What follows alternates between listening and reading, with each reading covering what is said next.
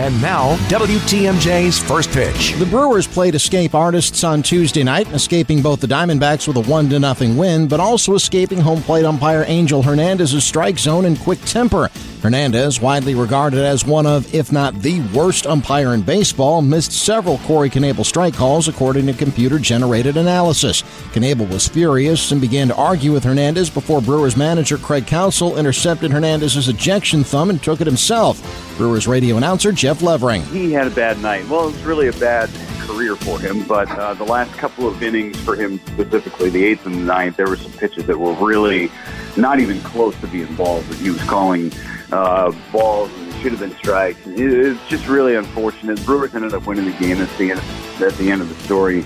Uh, Craig Counsell showed he's still got some nice wheels to get out there and, and get in front of Manny Piña and Corey Knebel, like he said, that uh, his his job was not important at that point. It was all about Corey and Manny, and, and they finished off the job, and rightfully so. And as they say in basketball, the ball don't lie, and it didn't lie last. Jeff Levering, a guest on Wisconsin's Morning News earlier today.